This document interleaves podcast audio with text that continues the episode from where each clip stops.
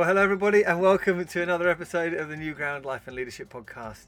Uh, today, I am really excited to bring you and introduce you to a dear friend of mine, the incredible Mrs. Wendy Stevens. Hello, Wendy. Hello. Thanks for the introduction. Welcome to the podcast.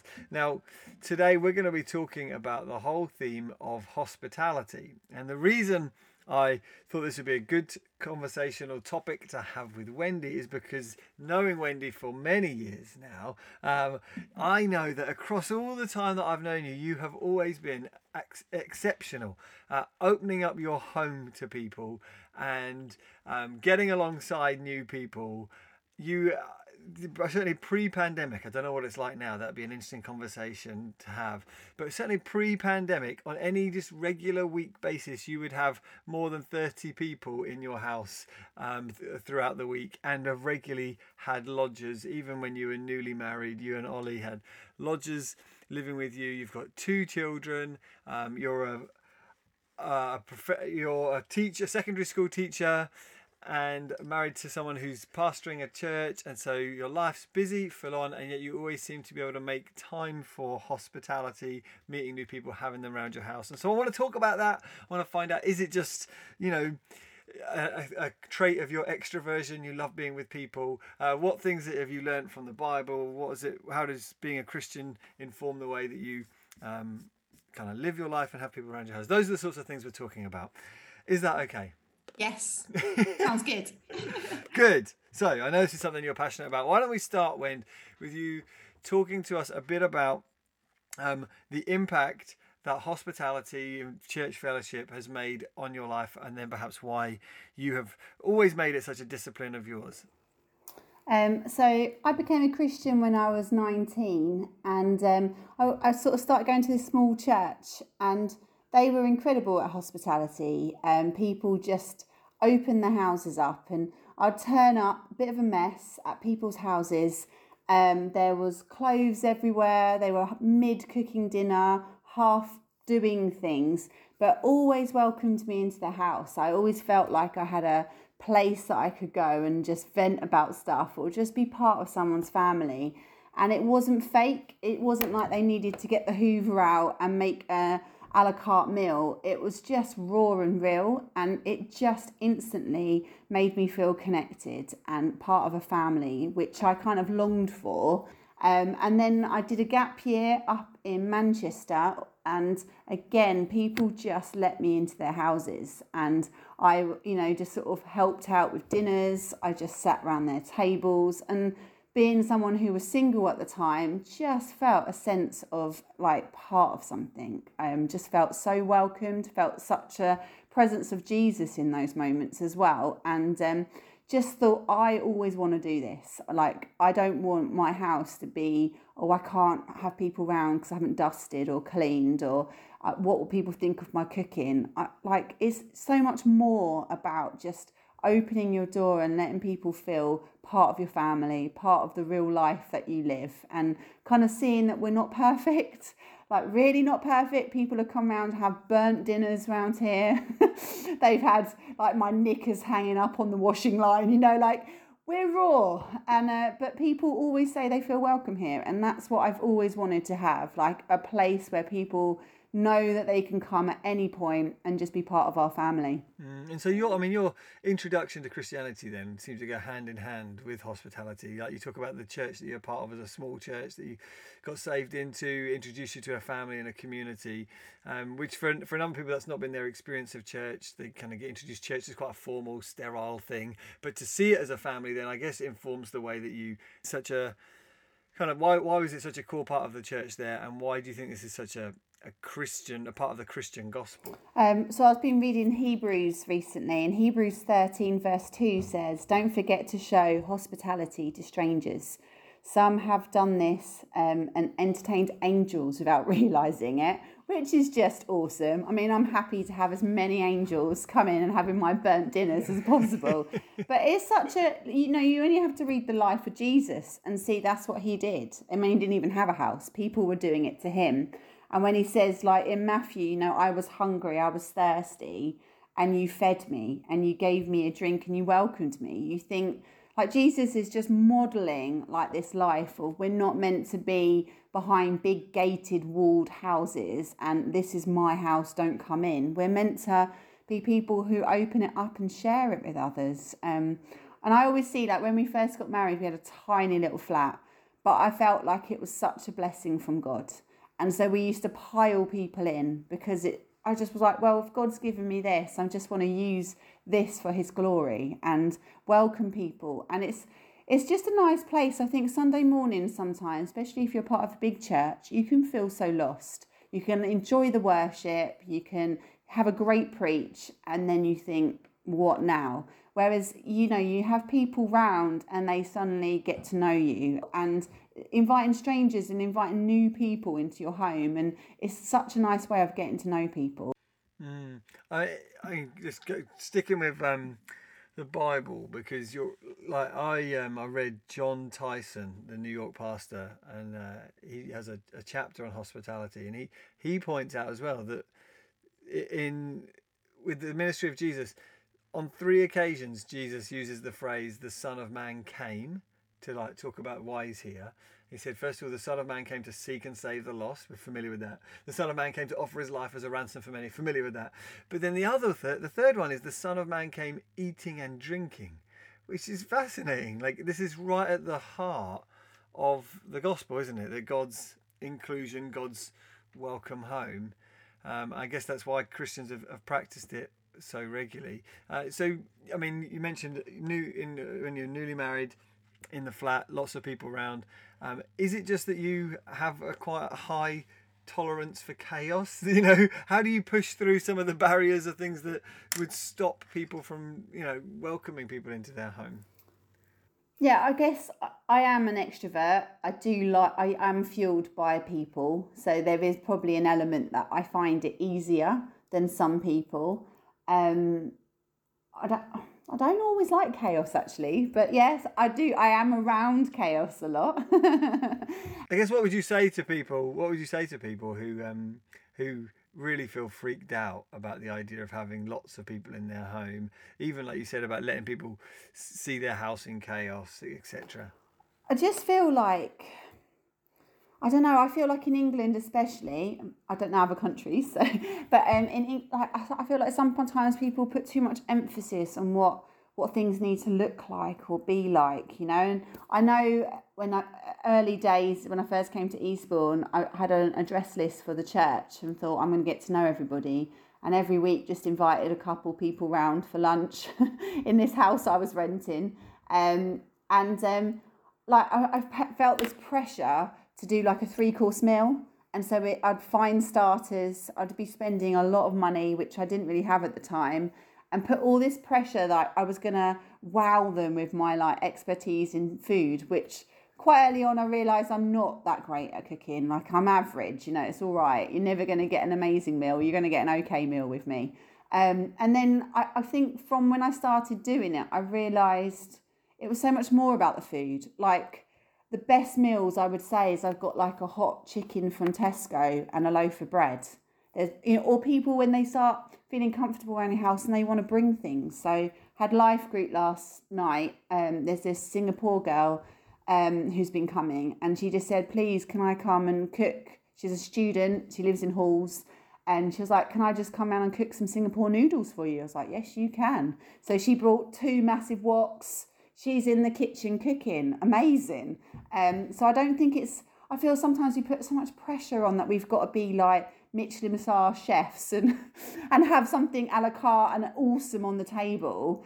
And actually, you can just put a loaf of bread and a hot chicken from Tesco's, and you still get the same effect. I think food's great because it helps you sit around a table and not feel weird and talk and chat and, and, and make it feel there's a purpose for it but I feel we put too much emphasis on what to cook or, or you know how I can't have someone around yet my house is still dirty or I can't do this. You know I think just use what God gives you.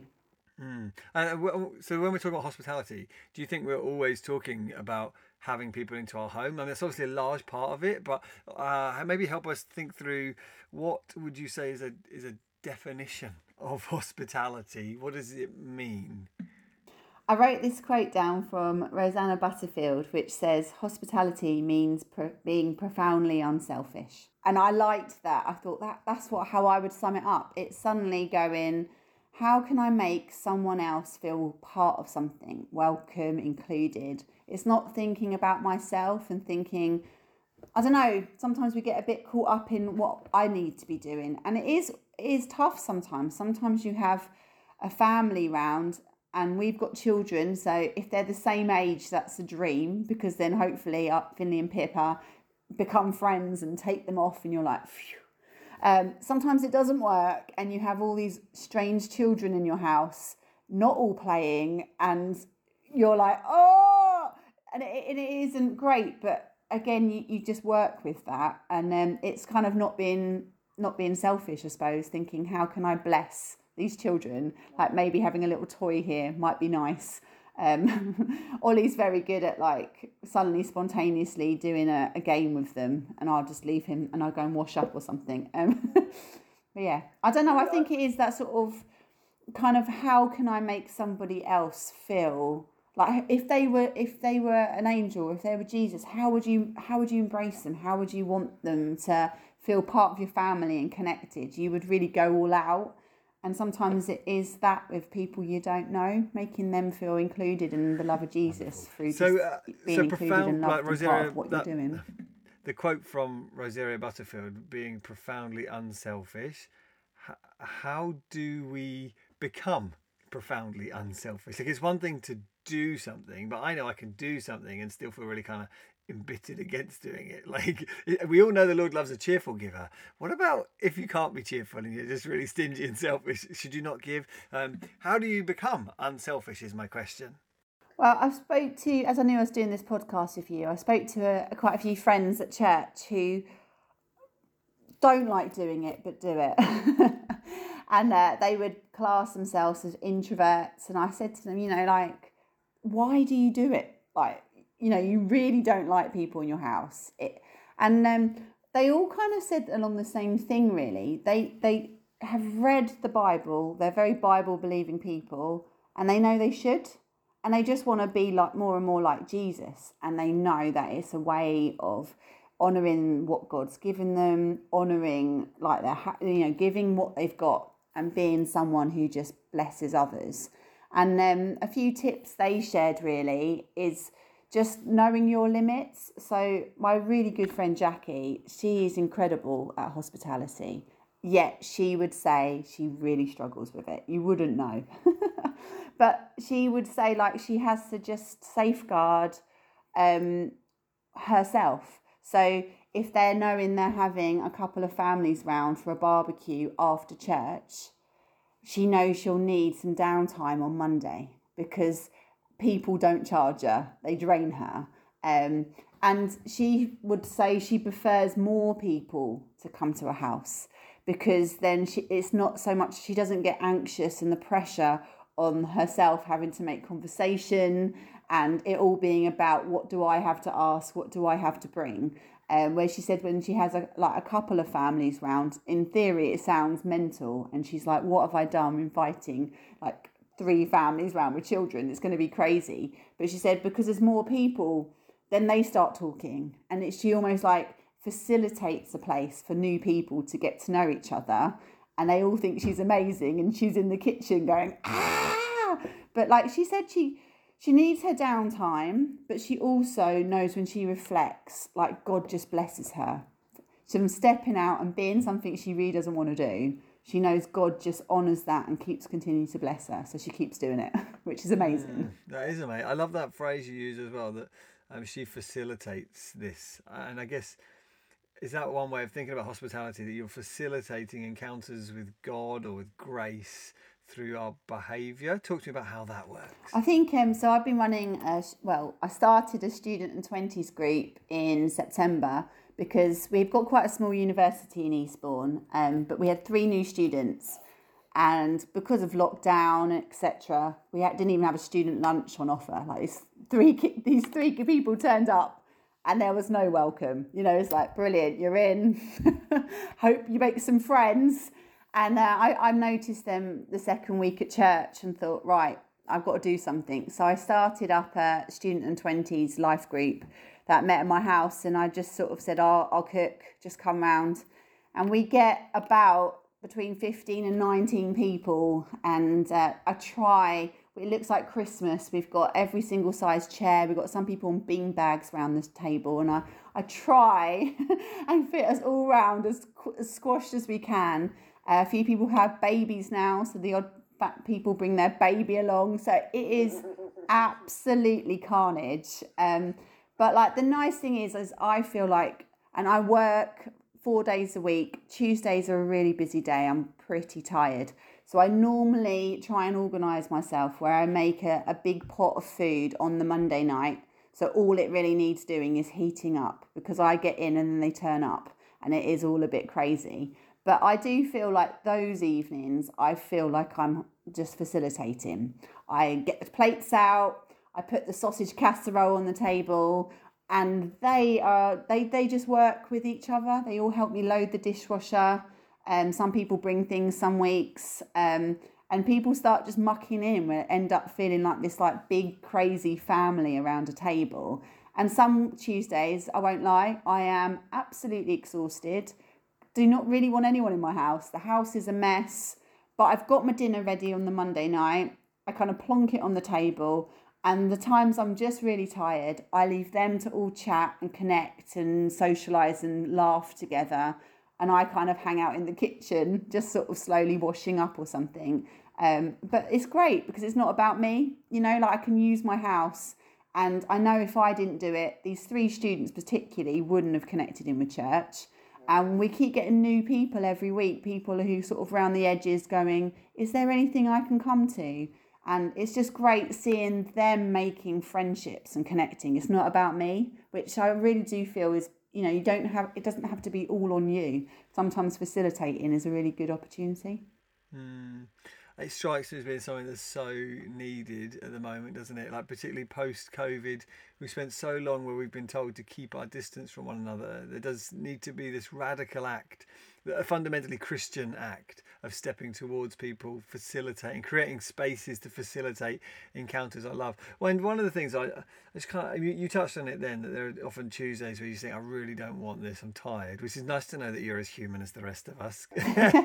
which it's easy to forget when I hear how many people you always host and you know provide hospitality to. But how? What would you say to people who, you know, it's not just a question of it, it's tiring to have people into my home. It's the question of it's a matter of fear, like allowing people to see your imperfection because my you know my kids aren't going to be well behaved, maybe I'm sure maybe yours are perfect, or the house is going to be messy. How do you help people push through that barrier of fear that people will that they'll be exposed and seen for their imperfection that they have. I don't know. Do you know what I mean? Like some of the insecurities that might stop us from stepping towards people and, and using our homes as places of connection. I think um, I used to have 1 Peter 4, verse 9 written over my mirror, which says, Cheerfully share your home with those who need a meal or a place to stay. And I used to, oh, okay, God. Um, but I, I, I just feel like it says it very clearly in the Bible like I've just got to learn to do it. And um, yeah, I, I don't know. I think, especially today, talking to the students' 20s last night, they would say they live in a um, filtered community, you know, with all the filters on your phone and your fake world on social media and stuff. Like suddenly going, oh, this is me with all my spots and, and no makeup on. And I don't live in that house I posted a picture outside. This is me on a little tiny flat on a council estate. Oh, um, you know, like it is, it's scary because you, you're going, and this is me. Um, and we've just got a, a Spanish student living with us for three weeks. And uh, I dropped I dropped someone off at this amazing house. And you know, you think, oh, so she's seen where her friends live in and now I've just got to drive and be like, Dada, this is us. and I thought, this is really mean because, like, gosh, but yeah, this is it. And like, it's really lovely seeing her just feeling really relaxed in our house and connecting in. And she doesn't care. And actually, when she shows me a house in Spain, she's got a mansion with a swimming pool in the garden. And so it's the downgrade for her for three weeks. But actually watching her just hanging out with us, enjoying dinner and just laughing, you think it's so much more than the house. It's so much more than seeing us shouting at the kids if they're not going to bed and all that. Like she, I think she quite enjoys being around just a normal family and seeing it. But yeah, it is hard. Like I think you do have to fight that fear. I think a lot of people would say, but you know, this is all I have. And I remember one family in the church invited Ollie and myself around for dinner once with our kids, and they had a tiny, tiny little house, and um, they didn't even have enough chairs for us all. They asked us if we could bring camp chairs because they didn't have enough chairs for their table. And um, yeah, you, you just were all crammed in this little kitchen. And yeah, you know, I, I noticed it was very small and I was sitting on my camping chair in a kitchen. But their love and just they, you know, and they it, they pretty much did baked beans, sausage, and mash. It was they didn't have lots of money, but they just wanted to be like Jesus and open up the house. And you think for them, it must have been a lot of fear to invite us round into their little house with all their mess and no chairs. But we felt so honoured and blessed that they wanted us to be part of their family that I didn't really care, didn't really notice. And I think uh, you can take a leaf out of people like them. You know, they, I don't know, they probably did have fear and probably thought, oh, do we want Wendy and Ollie coming round and looking at what we have? Um, and I think we just need to get over that. It's easier said than done, but we've got to be more like Jesus, haven't we? We've got to be people who just open up our houses and just say, "This is me. Come and be part of me." Yeah, and I mean you're absolutely right. Like the the times that you get invited to people's homes, um, and they might not be the most impressive homes that you get to, but you don't notice because you just feel so grateful for them. They're honouring of you. Like I love that word you used about being feeling honoured. Um, that's what we lo- we really appreciate that in others when we experience that. So why why do we then find find it so hard to do ourselves that we then feel that we need to put on a show? We put so much pressure of expectation on us, and again, I love that insight from the students that, we live in such a filtered world. We, everyone loves the language of authentic, authenticity, honesty, but that's very different from actually being authentic, being honest, and putting your worst self out there. And I think like you can do practical things. If you're someone listening today who just thinks, oh, I know I should, but I can't do it. Like, do it with someone else. Like, I, like I've said to a few of my single friends, like, they want to organise, you know, going down to the beach to have lunch or something, and they do a general text out. No one replies, and then they feel rubbish that they've they've put themselves out to be hospitable. Come on, come down the beach. But why not try and get one person to come? So, like now, my friend will say, "Are you free Saturday? Do you want to come to the beach?" She knows I'm going to be there. Then she does the generic text.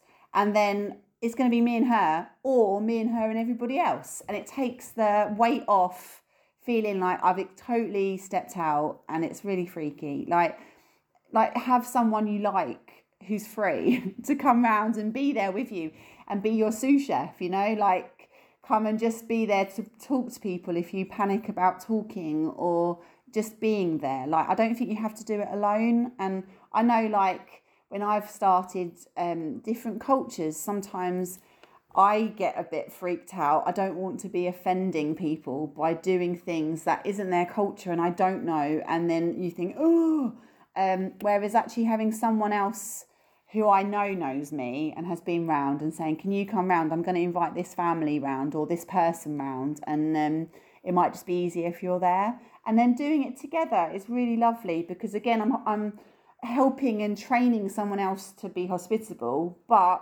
giving it a nice environment where maybe i'm a bit scared of what might happen next. Having someone else there who can help and support that as well mm, that's really helpful i'm really good wisdom. I, lo- I mean, we're all familiar with the uh, the ghosting that goes on on WhatsApp, where we just watch watch what other people are saying and inviting us to, and never say anything. And I won't ever leave the group because that's you know people will then see that I've left a WhatsApp group. So instead, we just ignore everything that goes on, which actually then cultivates a feeling of shame and sadness. And people don't want to be with me. But so I think that's really helpful wisdom, just about inviting one person, you know, making something practical happen. Um, it just reminds me as well, you know, Jesus's parable of the um, the banquet, where the, the king puts on this banquet, but people start making excuses why they can't come, and Jesus eventually says, well, the master of the banquet then says, "We'll go to the highways and the hedgeways, go to the byways, and find people, get people to come to this." and, and how much you know there's a difference, and this is what I guess I want to kind of get your thoughts on well. It seems to me that there's a difference between having friends over and hospitality. Talk to me a bit about that difference. Well, yeah, like as, as we was we we've talked about this before, Mitch Jez and I, and I was sort of looking through the Bible, and actually the verses on hospitality talk about the needy and about strangers. They don't say about your best buds. Like it's nice having socials with all your friends, um, but actually the whole point of this, isn't it, is the whole idea of you know opening up your home or spending time to make people feel connected in. Like if you you're part of a church we want people to feel part of the church family and feel connected and feel on a journey together. And actually a quick hello on a sunday morning doesn't really do that. Like um and you know I, ollie and i we're we're quite rubbish if we if i, I broadcast it live we're quite rubbish at praying sometimes together. He's very good without me, but together we're rubbish. And um, actually, having people round has been amazing for our prayer life because we always try and finish before they go and stuff. And that's really awkward, but we're pushing through on that to say, can we pray? Let's see what God's saying tonight. You know, we want people to go out and feel blessed. Um, so it's actually helping our prayer life because we try and do it every time someone comes round. Yeah, and I think you know that your experience again as a as a new Christian in a small church being invited around. They they took someone they didn't know very well and invited them into their home. I remember always remember this quote from Spurgeon. He says that fellowship is a willingness to know and be known. And we're all okay with the idea of knowing other people. Like I'll come round your house and let you, you know, get to know me. But to invite you into my house is to invite you into, uh, you know, is to make myself vulnerable. But unless I'm willing to allow myself to be known in my space, mess and all, then actually there's no real fellowship. It just it stays on that level of small talk, surface level, hello on a Sunday, and we call that family. you know, we call that church family. You talk, you you mentioned then about you know your your single friends trying to get together and stuff. How much do you think married? This is this is something that married couples need to think through. How much is the responsibility just on married couples? What kind of responsibility should there be on single people in this respect as well? Any comments on that? Uh, well, I've, I've, it doesn't say in the Bible only these people should be hospitable. Only these people should welcome. I think everyone's on different journeys. I think when we had young young babies, it's hard. Like like the pressure of will my baby sleep through the night? Will my baby be quiet? Will my baby wake up and just scream and I'm bouncing this baby all night? I think when you're single, there's the fear of you invite someone and they don't come round and I know my single friends like they plan things and if people let them down it, it hurts them because they need to feel busy and occupied and suddenly it, it is a lot more vulnerable for them to say come round. Um, and they do like being part of families but that it's a wrestle with single people isn't it? Because they like feeling part of things but also some of my friends are broken because they're mourning the loss of almost not having that family that they always wish they had. Um, so i think i think married people, I think we 100% should be doing it. Like, and we should, and you shouldn't worry about, we've had single people round and they've loved just connecting in with us and not feeling like the odd one out because they're single and if, and we're married or whatever. I think it, it should go beyond what your status is. You should feel, I mean, that's what church is, isn't it? We've got widows and we've got married people, we've got single people, we've got divorced, you know, you've got everyone there and you want everyone to feel connected. And some people, I think, do need to feel more connected and part of your life than just uh, a dinner once a year. Like, you know, I think some people love just being welcoming your house and feeling part of that. But like, I know, like, my friend who's single, she really struggled to open up her flat. She kind of like, I've got no table, I've just got a sofa. Like, do people want this?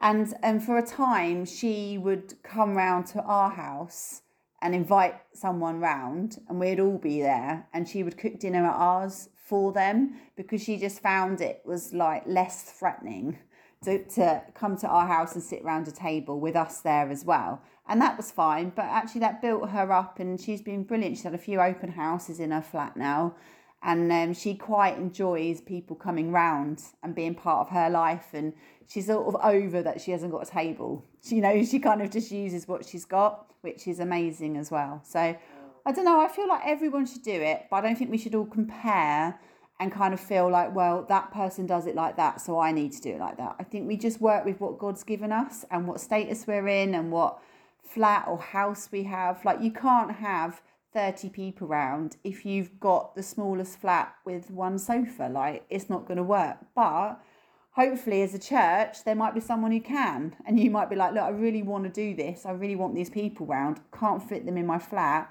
Can i have it at your house? Which people often ask us and which i absolutely love doing. So i don't know. I mean it's a bit more scary asking that isn't it? But yeah, but I think it seems to be one of the necessary responses to um, how we sexual ethic and marriage marriage um, uh, teaching on. Yeah, if we're going to hold to a traditional teaching on marriage, then we really need to make sure in a society like this, where romantic love has been so idolized, that we need to create proper, robust communities for people in different stages of life rather than idolizing and siloing away married married people. Married people spend time with married people, single people spend time with single people, young people spend time with young people. Is the hospitality supposed to be you know, like that, that parable of people from all different people, nervous, um, and yet it doesn't stop you. Again, I just I, I would like to I just find it fascinating. So in, in Wendy's mind, when she goes to church on a Sunday morning, um, is she already thinking?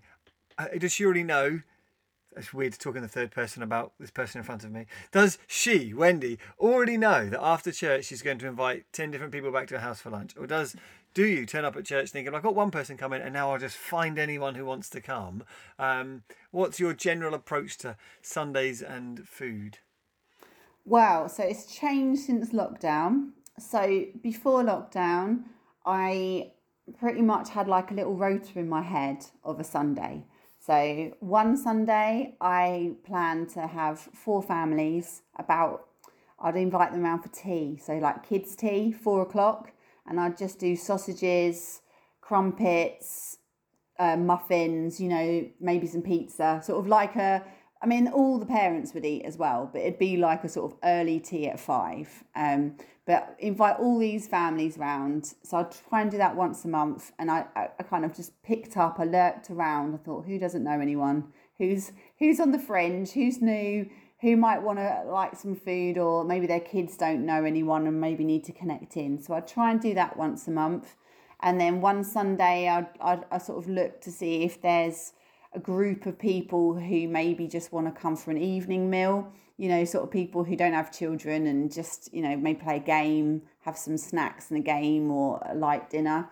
And then i would try and get like a proper meal like try and get one couple or a family or a couple and some single people just a mix maybe like four people four five six people like one yeah so i kind of in my mind before covid i had like a, a monthly plan of who am i looking for today who's coming round this week and try and do something like that. Um after covid it's it i feel like a lot of people would say covid's been a, a weird time where we've either been absolutely in isolation for two years stuck in our houses or you've had a family wishing you were in isolation for two years. Um or like just it's, it's been weird coming back into it really because I've just been used to two children and my husband and I in the house and like you just got into this routine of what the four of us did.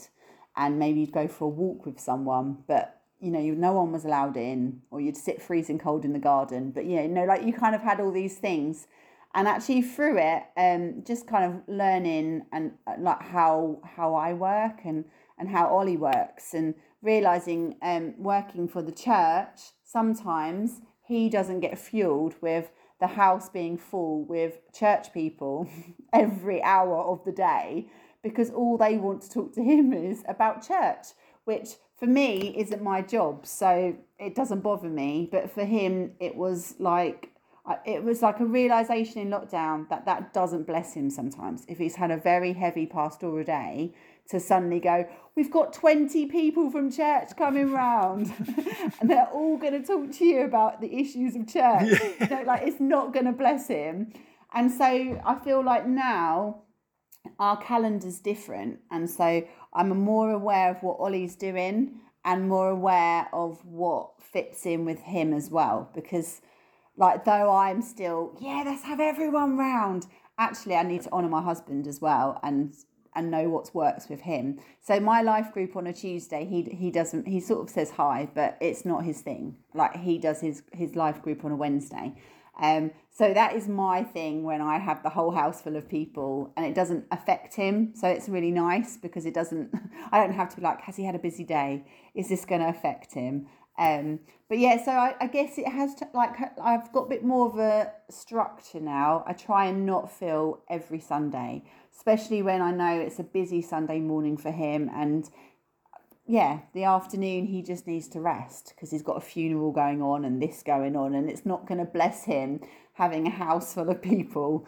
Um, so yeah, there's things like that. I've I've had to get out of my comfort zone since lockdown because I think I got used to the house looking very tidy because our kids are old enough they don't really make much mess and everything just looked lovely and clean all the time. And then suddenly we got a new kitchen during lockdown, and suddenly you get people in and you're like, oh don't ruin the new sink and oh there's grubby hands on things and I, it's funny like from being for someone who's really never cared and everyone just muck in lockdown I, done weird things to me and i've had i've almost stepped back a hundred steps and like with the fear thing you were saying i've definitely had to fight it when everyone's here i love it i'm back in my happy zone but i'm not necessarily in a rush and i have to fight it to remember i want people to come over to my house mm. I really like this. Really helpful. I just, I mean, going back to the verse that you have above your mirror, I love it because you're saying this is an act of obedience. I, I don't get a choice. This is what it means to be a follower of Christ, is to share the resources I've got with people. So I, I want to talk more about that. But coming back to your marriage, let's talk about the marriage dynamic because, you know, you and Ollie are both extroverts, would like to relax often with seeing people.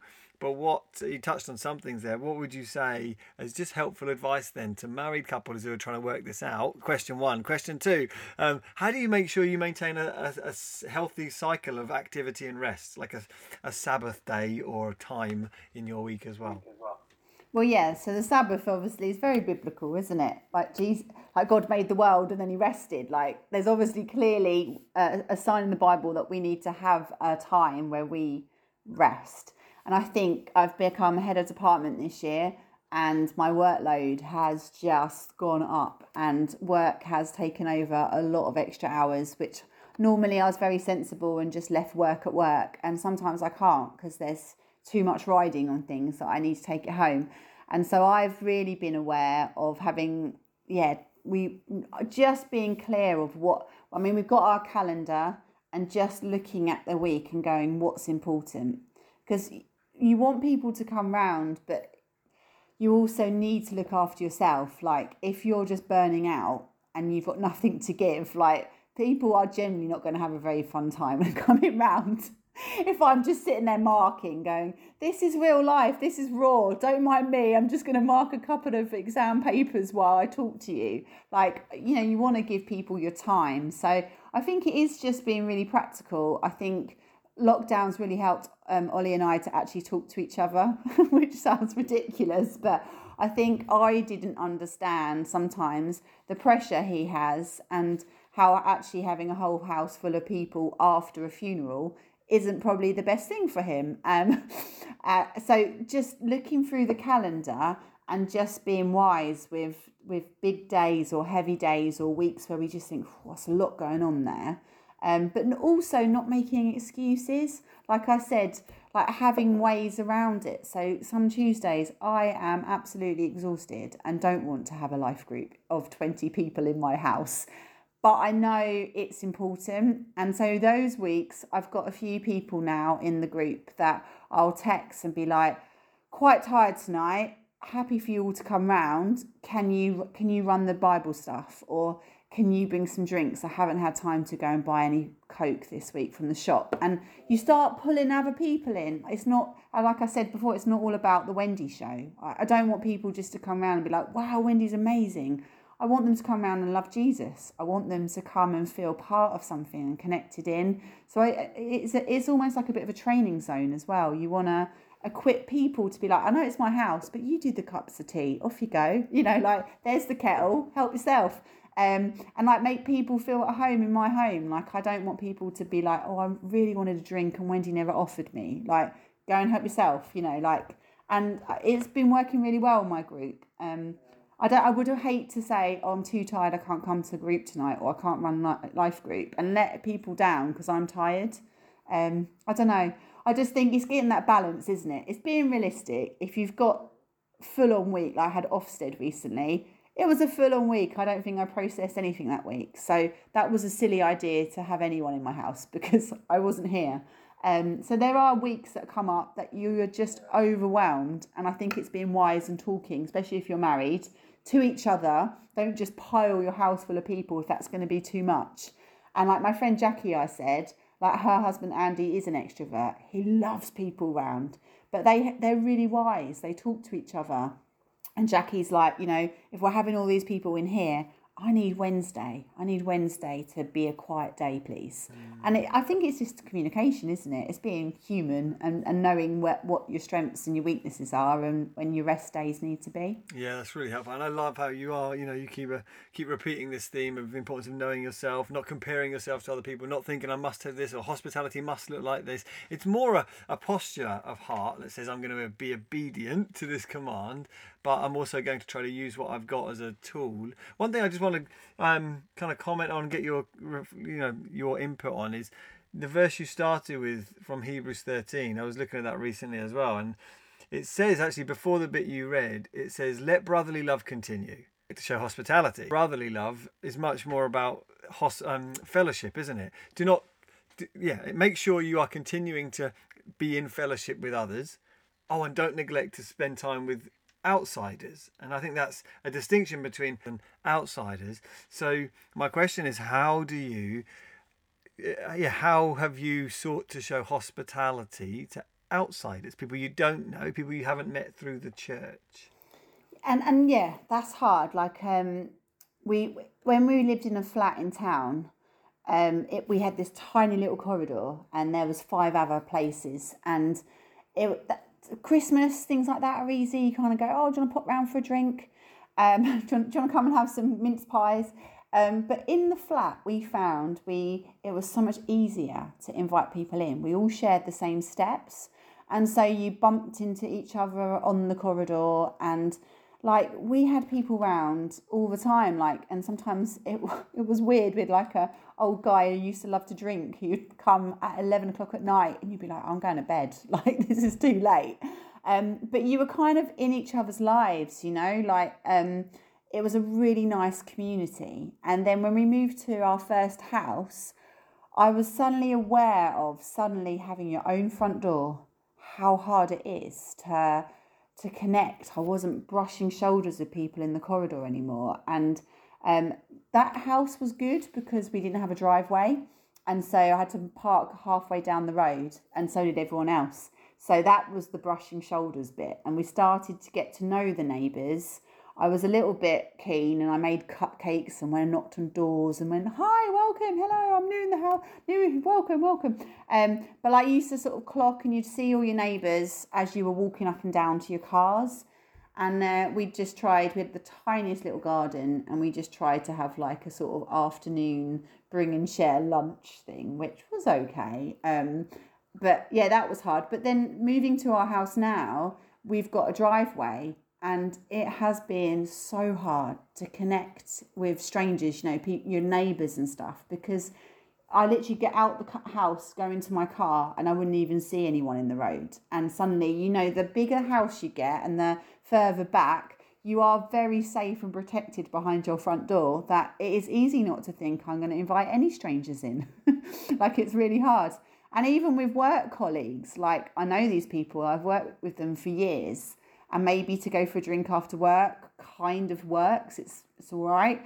But like I tried to invite them all, and I just ordered a takeaway. I wasn't going to cook, but I invited them and their partners, if they had partners, round for dinner, and it was weird. It it wasn't a fun experience. Like we're not really friends. And like when we've had our neighbours round, I really made an effort at Christmas last year just to invite people round for mince pies one afternoon. And you've got this real age age range of people, real mm. odd people who are completely strange, like not people I'd be like, I just really want to hang out with you. And just awkward. Didn't enjoy it. But I yeah, again, I, I felt like it was important, and those those times have developed friendships. You know, over the years, I now know their names, and that names are great, aren't they? Give you such power when people know that you know their name. You you suddenly instantly feel like, oh, hello. Um, but yeah, it, it, it's made those relationships slowly, and we're not really close with our neighbours still. But because they've been in our house and they they've they've looked round at my mess and, and, and know who we are, like we've opened up a bit of us. And was it fun? Probably wasn't. it was really awkward at times. Just sitting there like, oh, when are you all going home? This is just weird. But like at the same time, you know, they saw a bit of us. We've got a Bible verse um, in our room and you know just things you think they see the bibles on the shelf and they sort of start seeing a bit of who we are in our culture which i think is really important. And i've never been invited around any of our neighbours houses so it's not like they've done it. And um, so i feel like i've done something they haven't done. Um, you're winning. If you can just treat this as a competition i'm winning. One nil i mean we're we're living in a time in a society that is becoming more and more polarized divided and it just it does. It strikes me that it's so easy to just avoid people and not have them into our homes. This strikes me as being a massive way that we can you know on an individual level it's a bit of activism restore the divides in society by having people around your table who are different from you. Um, I mean you you had some comments earlier though about how to make it slightly easier when you're with people you don't necessarily get on well with? Um, yeah, I, I, I feel like, and I, I it sounds really spiritual, but like the whole reason I invited my neighbours around at Christmas wasn't because I I need friends. I don't need any friends. I don't need anyone else really in my life. And my life's a bit busy. Um, so it wasn't that it wasn't like I wanted to show off my house. We've all got the same size houses. It's not like I'm like, oh, check me out. Like we're all the same. They've probably got better houses than me. Um, but my real purpose was so missional. You know, I just wanted, I wanted God to break in, and I didn't know if they knew Jesus or not. I, like, you know, you just, I don't know. And I think that's our whole purpose on earth, isn't it? To to go and share the good news with people. And how can you do that if you don't even know them? If you haven't ever connected in, had that relationship. And then, um, you know, you think I've had opportunities since with our neighbours next door when her mum's been really ill recently to, to pray, to say, Can I pray for your mum? Is that okay? Like she knows I'm a Christian. We've had that early entry in, which was awkward. but now, when I occasionally see her at the car, we have these little snippets of conversation. And I think that's the whole point of my life, really, to try and share the good news and to be a light to others. And though having them all round was really odd and awkward, and won't necessarily say that's the best thing to do, but because of that, they've all softened. They now, it's not like I'm door knocking and trying to make friends with them on the front door, which it, it, people find very weird. And now I feel like when I see people, I've got a little bit more depth and a little bit further to go. And I feel like before they came, I did. I I prayed loads because I knew it was going to be weird because I hadn't didn't even know who I was posting these invites through the post box to. I hadn't even seen them. Um, I knew it was going to be weird, and I just felt like I'm not doing this on my own. The Holy Spirit's with me, and you know, like I just wanted it to be an opportunity if God needed it to be um, for, for prayer or for sharing the gospel or just those first entry levels of them knowing a Christian. They might have never met a Christian in their life. And uh, a friend at church recently, she got to know a few neighbours uh, by braving it and said it was, she had a few of the mums round during the day for a cup of coffee and said it was really horrible. Like they didn't speak, it was really, really weird. But because of that, she saw that this woman an ambulance came recently and she knocked on her door and uh, this woman was just really really unwell and she said you're the christian i remember you saying you're a christian can you pray like the doctors don't really know what to do with me. And so she went into this lady's house and prayed. And you think you don't have those opportunities unless you at first open yourself up and introduce yourself and and are, are that person to that stranger and i'm you know i'm desperately hoping not that someone's ill in the road but like you know they know i'm the christian now and i hope i have those opportunities when they need it that they go she'll help or can she might pray and that's what i really want to do it for yeah oh so beautiful and this is our this is our calling like a, i think jesus is metaphor of no one lights a lamp and puts it under a bowl. Like no one no one becomes a Christian and shuts their door and keeps himself to himself. Like you sh- you shouldn't do that. And uh, it's just the the self identity, perhaps, that you are a priest